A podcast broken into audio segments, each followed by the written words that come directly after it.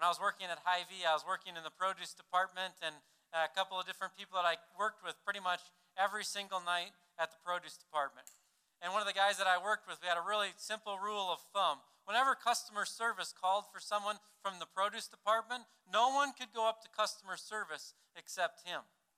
And it just kind of happened that way. He said, whenever customer service called, I'll be the one to go ahead. Well, after this kind of went along and I worked with him for a while, I just kind of thought, well, what's going on here? Why do you always get to go up to customer service? And so I asked him one day, I said, Well, why do you get to go up to customer service? Very simple. That's where the cute girls work. well, then I replied, I don't have to go to customer service because they come to me. in all seriousness, in all seriousness, it was pretty clear this guy had one agenda. Every time customer service called, it wasn't like, a, well, we'll get there when we get there. It was like, no, you stay here. I'm going. He had pretty clear, succinct reasoning for why he was going where he was going. Well, I have a simple question for you. Why does God do what God does? Why does God do what God does? I mean, how bold of us even to ask the why question, right? I mean, who is who are we to, to know why God does what he does? It tells us in the Bible and the prophets that there's a lot of mystery to God, that God's ways are unknown to us. And, and that's true. There's a lot that God does or doesn't do, and we don't know why. But we also know something very clearly from Scripture that when God acts, we know why God acts. This morning, God's word is hopefully going to lay clearly before us God's motives and intentions, and it might offend you. I want you to look in Philippians chapter 2 here. We've been looking at this passage, and most of us are familiar with this passage. And for a lot of people, Philippians 2 is known as the Jesus hymn. Verse 6 through 11 there is a, is a song that people would sing in the early church about the life of Jesus Christ. And we're going to zero in on just one little portion of that song this morning, right at the end. It gets us right and it answers the question, why does God do what God does? Philippians 2:11, the hymn, the song finishes with a very simple sentence, to the glory of God the Father. So in the earlier in the hymn, the apostle Paul was describing the life of Jesus and it starts by saying that Jesus left heaven. In verse 6 there about Jesus was like God, but did not consider equality with God something to be grasped. So, what did he do? He came to earth, made himself nothing, becoming a servant, becoming like you and I in human form. And then the song goes on to describe the life of Jesus. What happened to Jesus? He comes to earth, and what does he do? He sets his eyes on one place the cross. Nothing can get between him and the cross. Even one of his key leaders gets in front of him. Peter gets in front of him. And he tries to he tries to turn him. But at that moment Jesus says what? Get behind me, Satan. Because Jesus has his eyes on one thing, the cross. Why is Jesus going from the manger to the cross? Think about this for a moment. On one hand, the manger. It's the simplest, most basic of human life. A manger is what animals eat out of. Now, the manger was not like the stained glass manger that you have at home on your nice little shelf. The manger was most likely simply just made out of stone or brick, probably put together by someone with mud to make sure it holds together. I mean, just very basic. There'd be hay in there, maybe some grain in there, or whatever. Nobody would walk into a place and be like, whoa, a manger. Let us stop and have a moment of reverence. No, a manger was the simplest, dirtiest of humanity. And God comes into the manger, the simple and the lowly. Then on the other end of the spectrum, Jesus sets his sights on what? The cross. Now, the cross, again, we've made into a glorious symbol, but the cross is not glorious at all. The cross is death. The cross is punishment. The cross was used by the Roman Empire to do one thing and one thing only to kill. To kill their greatest enemies and instill in people the fear of the Roman emperor. When Jesus comes to earth, he comes in the lowliest possible position, and then he goes to the most grotesque possible place the cross. Why? Why? Why would the King of the universe not just come in the midst of greatness and majesty? For that's who he is. He has to come and be like us in the lowliest of place and then take our ultimate punishment so that we could be restored to relationship with God. That was the process, but why? Well, the why is given at the end of the song to the glory of God the Father. Jesus went to the cross because he wanted his Father praised. Jesus came to the manger because he wanted his Father praised. Now, you might think to yourself, that's a little bit odd. Didn't Jesus go to the cross because he loves us? Absolutely. But the love is who he is. And so God is obsessed with his own glory. Catch this. This is so important to catch. If you miss this, you miss Christianity and you move toward idolatry. God is obsessed with his own glory. God wants to be praised. God has mercy upon you and I today because he wants to be praised. In Isaiah chapter 48, we hear from this prophet, and you might be wondering, why are we reading from some prophet in Isaiah as we head towards Christmas here? I hope you catch from Isaiah 48 this amazing message. God is speaking to the nation of Israel, his people. And he's saying to them basically, Oh my goodness, you're idiots.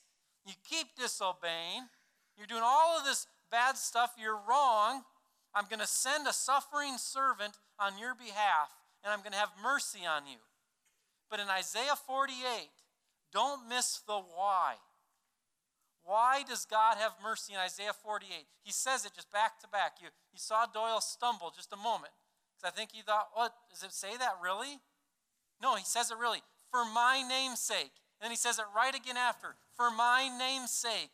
The Old Testament Hebrew uses repetition to emphasize importance. The prophet is using human language and emotion to draw out the importance of this. Why does God have mercy on you and I? It's for his own glory. It's that his name will be praised. That prophecy in Isaiah 48 finishes with the prophet saying, God will not share his glory with anyone else. Why does God do what God does? Whenever God acts, you can be certain of one thing it's for his glory. God acts for the honor of his name, for he will share his glory with no one. God is obsessed with what? His glory, his fame, his praise. And that's good news for you and I. Most of the time, when we think of someone that's obsessed with their own fame and their own glory, what is that like? Yeesh, get away from me. It's kind of like, enough of yourself, right? You don't need to tell us anymore how good you are. I could name a certain quarterback from a certain football team that has this issue, but we don't want to talk about that football team here, right?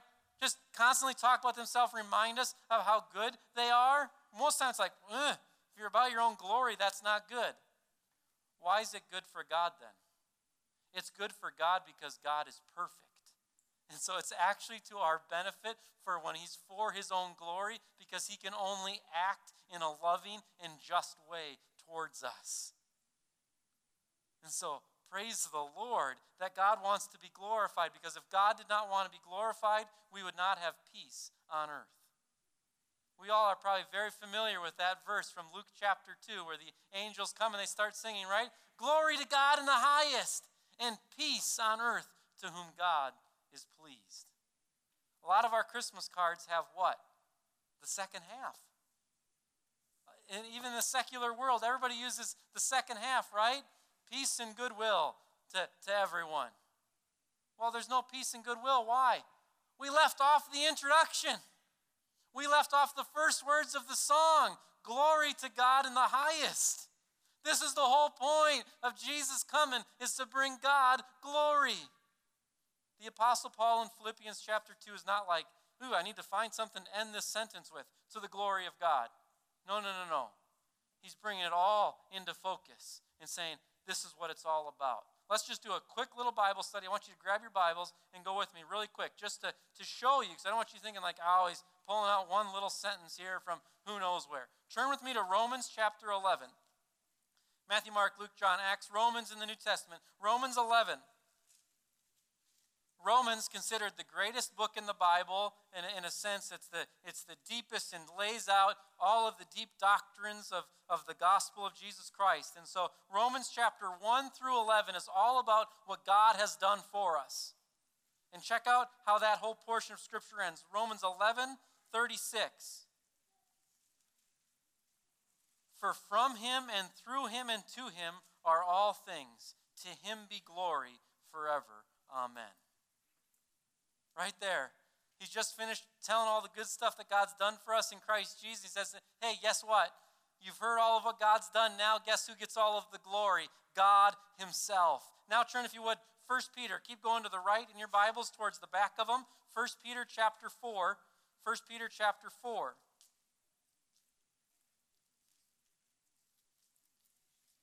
First Peter chapter 4 verse 11. 1 Peter 4.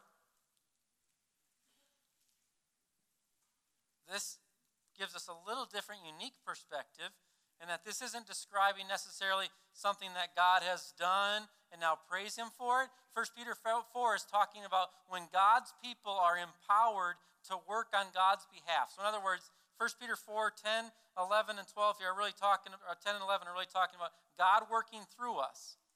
So, why does God work through us? Verse 11 Whoever speaks as one who speaks oracles of God, whoever serves as one who serves by the strength that God supplies, in order that in everything God may be glorified through Jesus Christ. To him belong glory and dominion forever and ever. Amen. When God gives a preacher the ability to clearly articulate the Word of God, it's not for the praise of the preacher, it's for the praise of God. When God gives the ability to a musician to sing a song, it's not to the praise of the musician, it's to the praise and the glory of God. Every time that God works through some of his people, it's for God's own glory.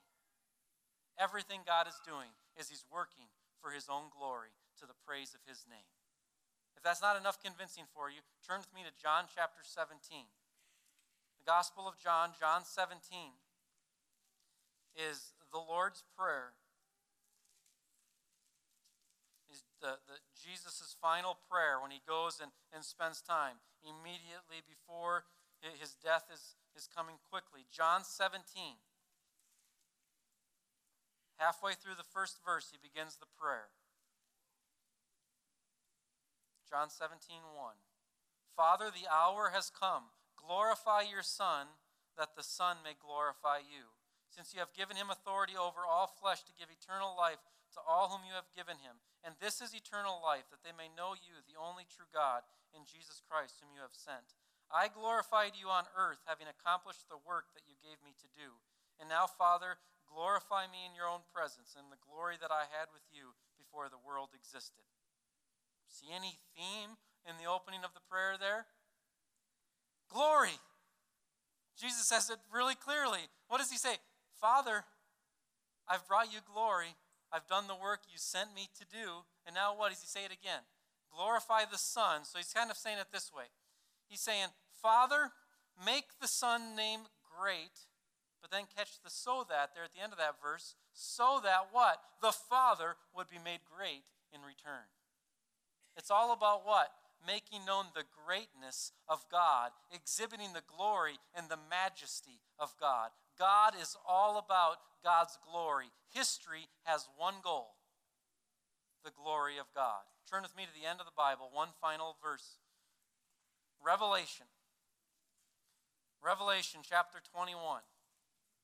We get this amazing vision that God has given John, this amazing vision of what's going to take place at the end.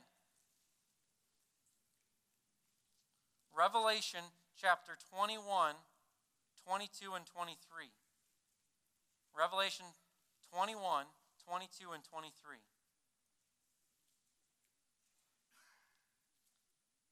And I saw no temple in the city, for its temple is the Lord God, the Almighty, and the Lamb.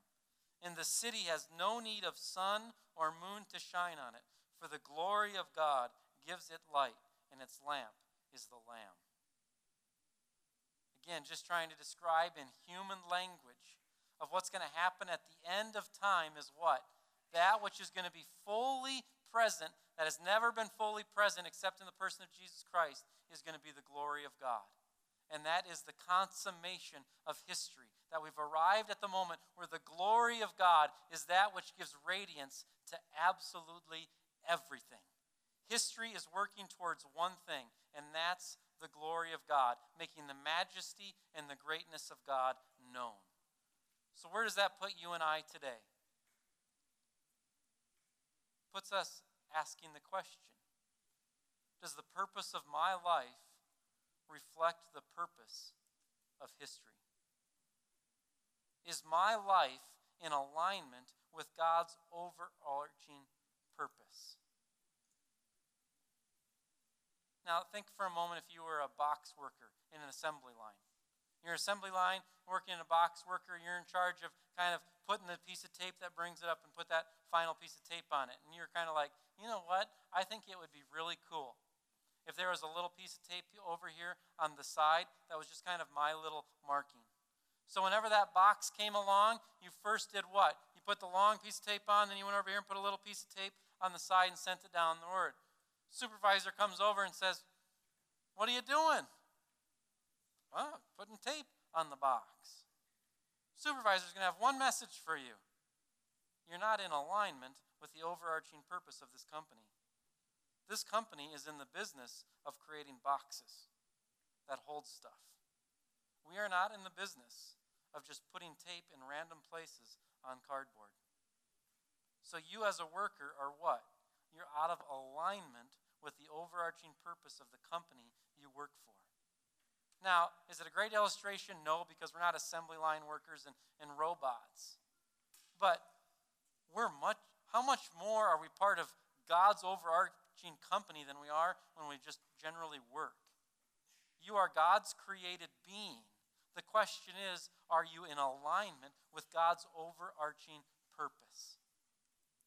And so today, I ask a question that we've been wrestling with as a church over the last month in November. We ask the question Are you going to take aim for God's glory? Do you take aim for God's glory, or are you taking aim for your own comfort and your own glory? Are you in line with the overarching purposes of God? Here's what this really comes down to, and here's a different way of thinking about it, maybe that you haven't thought about it before. The question really is are we going to be people centered Christianity or God centered Christianity? People centered Christianity is this Accept Jesus in your heart today, be forgiven, and have a place in heaven. Add Jesus on, and you're good to go. God centered Christianity is everything revolves around the glory of God. And Jesus forgives me to restore me so that I can engage in a life of living for the glory of God. God centered Christianity is all about God people centered Christianity is all about using Jesus to get what I want. Here's why Christmas, for most of us, for the majority of culture, Christmas is one of two things. Christmas is either a momentary bliss, right? Everybody loves Christmas. Even if you hate Jesus, you love Christmas. You're out shopping, going down to the falls, checking out the lights. It's awesome. Everybody loves Christmas because it brings a moment of bliss. Even people that hate Jesus are longing for what? A moment of pure bliss and peace where there's no trouble, where they don't have to put up with their boss or their employees or, or worry about their checkbook. They just want a moment of bliss. And so, for a lot, Christmas is just that moment of bliss where you're just like, oh, pure celebration. And then Tuesday, right back to the way it was before. That's what Christmas is for a lot. For others, Christmas is a season of discouragement. It's a season of discouragement because the holidays remind you of all of your brokenness and also remind you of the brokenness in the world. So, on one hand, holidays remind us of brokenness because of good times. But when you have reminders of those things without the overarching promises of God, it becomes constant discouragement. And for many people, we enter now into the season with the highest suicide rate from Christmas through January. Why? Because it's a season of discouragement because they're having reminders of the brokenness of life and their own life without the promises of God. So, what's the difference then? Christmas can be more than momentary bliss, and Christmas can be more than a season of discouragement if it's a God centered Christmas. If we don't leave off the first half of the angel's song, Glory to God in the highest. Because now Christmas for a God centered Christian becomes this a reminder. Christmas is just simply an extra reminder, a moment in time to spend intentional reflection upon God coming in human flesh. But it's a momentary reminder in an ongoing journey of bringing God glory. So, is Christmas going to be a reminder for you of what God has done and come in the flesh? Or are you just going to let Christmas be momentary bliss and the next day all be gone? There's only one way to move from momentary bliss to eternal joy, and that's to be restored to a position of bringing God glory through the forgiveness of Jesus Christ. And so today, we ask a question Is my life purpose in alignment with God's overarching purpose to bring God glory? You may have not thought about it this way before. Because what? Christmas is all about the people you're giving gifts to, right? I've got news for you. Christmas is not about you. Christmas is not about me. Christmas is about the glory of God. And so this season, will you take some intentional time and will you say, I want to honor God in the mundane? I want to honor God in the mundane. What do I mean by that? What I mean by that is when we're eating and drinking, when we're spending time on the road, when we're playing games with our kids, when we're working, am I seeking to honor God? If God's overarching purpose is to glorify Himself, then how much more so in the little things of the day to day should we be seeking to bring God glory? How small a view of God do we have if we think we can just ignore God in the small things? and still be God centered. God is aware of everything and engaged in everything and wants to be honored in everything. And so, very simply today, are you honoring God in the mundane, in your workplace, in your family, with your friends? The Apostle Paul says in 1 Corinthians 10, you hear it in this church all the time, right? Do everything to the glory of God. Whether you eat or you drink, do it all to the glory of God. Are you honoring God in the mundane? The second thing is this Are you bringing honoring to God with your giving? The way that we honor God with our giving is by bringing our first fruits. And you say, Oh, Pastor, it's Christmas. Why'd you have to go to money? Got to go to money because it's the number one idol that's fighting for our hearts. And you can't honor God if money is no longer money, if money's God. Money becomes money rather than God when we honor God with our first fruits. And we were all challenged with this last month during November to take a step of faith and say, you know what? For the remainder of the year, I'm going to honor God with my first fruits. I'm going to give right off the top and say, God, you take it because what? I trust that you're going to provide. And then what happens when you do this? You praise God for the provision. So many of us, myself included, I'm so guilty of this. myself included, we get that paycheck and what? We don't praise God.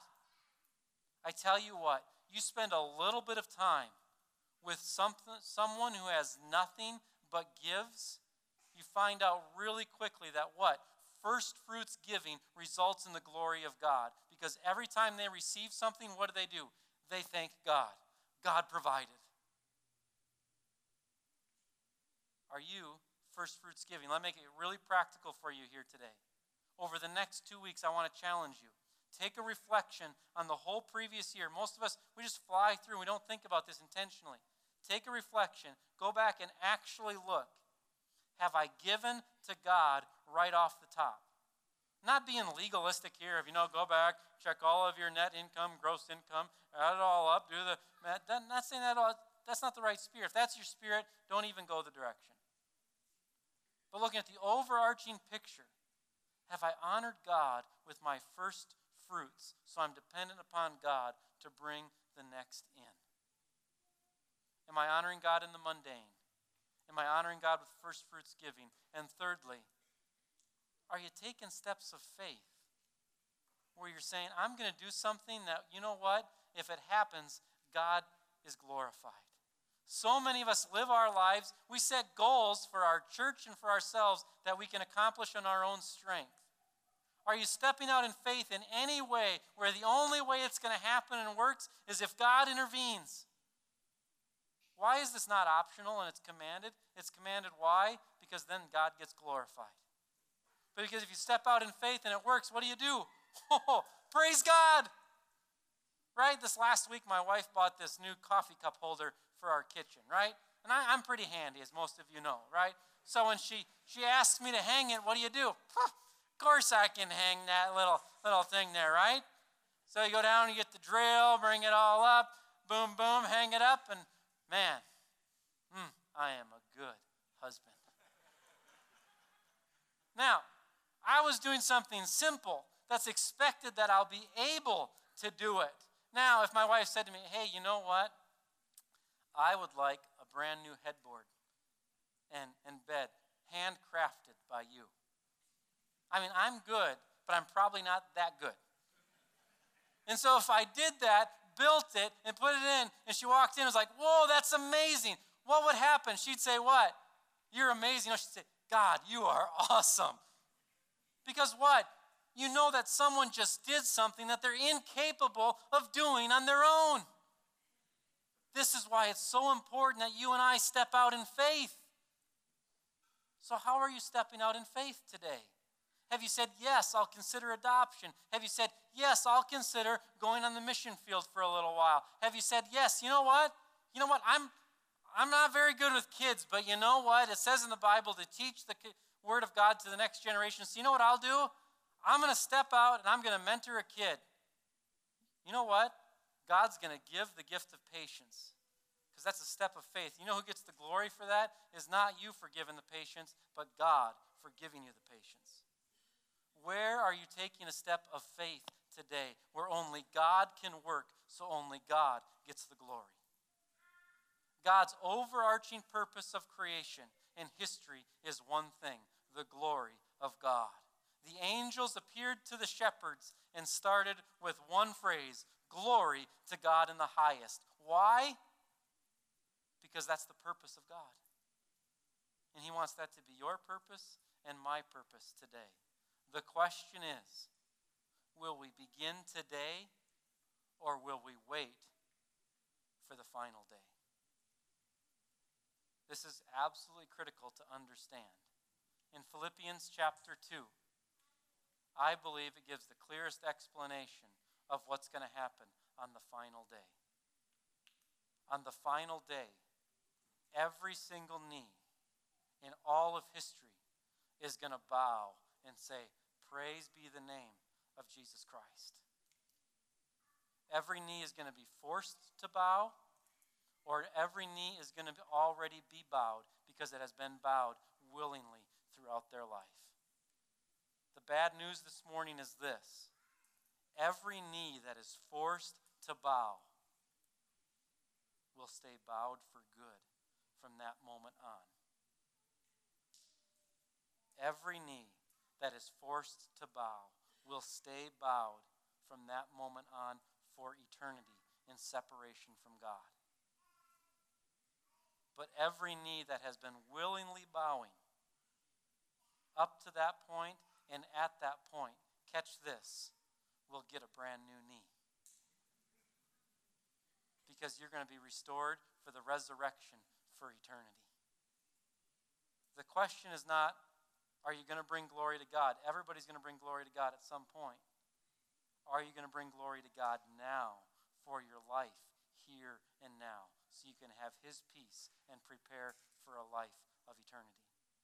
And so I want to invite you this morning to reflect on your own heart and your own mind and recognize that God created all things for His glory. And there's a little verse in Romans chapter 3 that almost all of us are familiar with, right?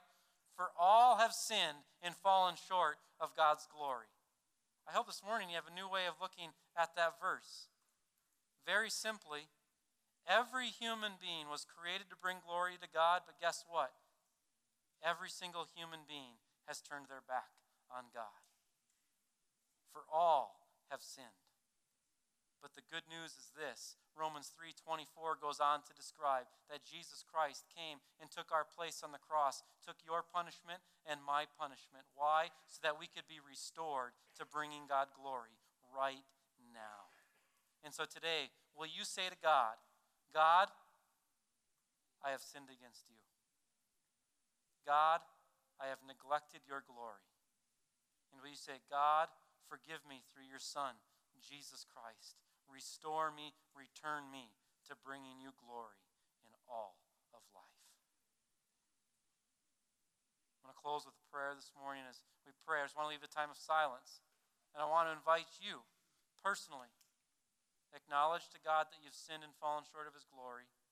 Ask God for forgiveness through Jesus Christ. And ask God to restore you on a path of living for his glory. Let us pray. Almighty Creator, we come before you this morning acknowledging that we and everything exists for your glory. We come before you now acknowledging that we have fallen short of your glory by what we have said, by what we have left undone, by what we have thought. We ask for your forgiveness in Jesus Christ. We ask boldly that you would restore us to a position of bringing you glory in all things. At this time, God, we each come before you silently in our hearts and in our minds.